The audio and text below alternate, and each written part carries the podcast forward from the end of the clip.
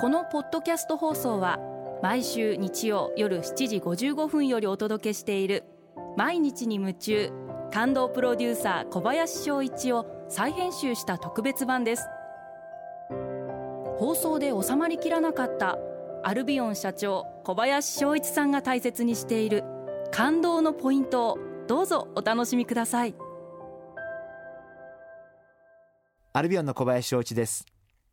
特別なディナーのひとときって感動じゃないですか？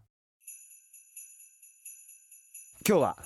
クリスマスイブですね、えー、皆様どんなクリスマスを送られていらっしゃいますでしょうか、えー、私は、えー、工場に行って、え工場メンバーとクリスマスパーティーをするようにしています。だいたい今、え1回のパーティーで、え300名以上の方々が、えご出席いただけるようになっています、え私は東京の方からですねビンゴゲームの商品ですとか、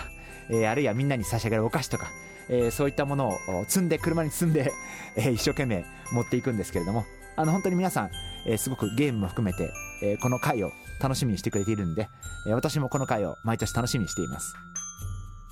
えー、これ以外は、えー、家族でレストランに行って、えー、食事をするようにしています。こういうクリスマスっていう時のディナーってやっぱりまたちょっと意味が違う特別なことだと思うんでちょうど長男が、えー、今年は二十歳になったんで、えー、今年は長男も少しお酒を飲んでくれるのかなということを、えー、思いながら、えワイン一杯ぐらいは付き合ってくれるのかなということを思いながらそういった意味で今年は私にとってもちょっと特別な12月24日のクリスマスイブになるなそんなふうに思ってます。以前フランスに住んでる時クリスマスってすごい面白いなと思ったのはフランスにとってクリスマスって本当に家族のイベントなんで私フランスに住んでる頃はあの本当に、えー、まだ独身でしたし、えー、一人住まいだったんで、えー、クリスマスイブってみんな早く帰って、えー、家族でゆっくり楽しむんで、えー、私一人やることがなくてですね、えー、本当に一人で中華料理屋さん行って一人でディナーしてましたけど まあそんなことをふと思い出します。ぜひ皆様も思い思いのクリスマスを楽しく過ごしていただければな。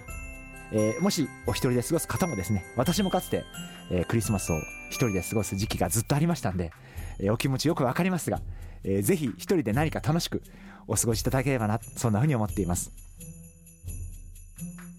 日常は奇跡です。明日の肌と心に潤いを。小林承知でした。メリークリスマス。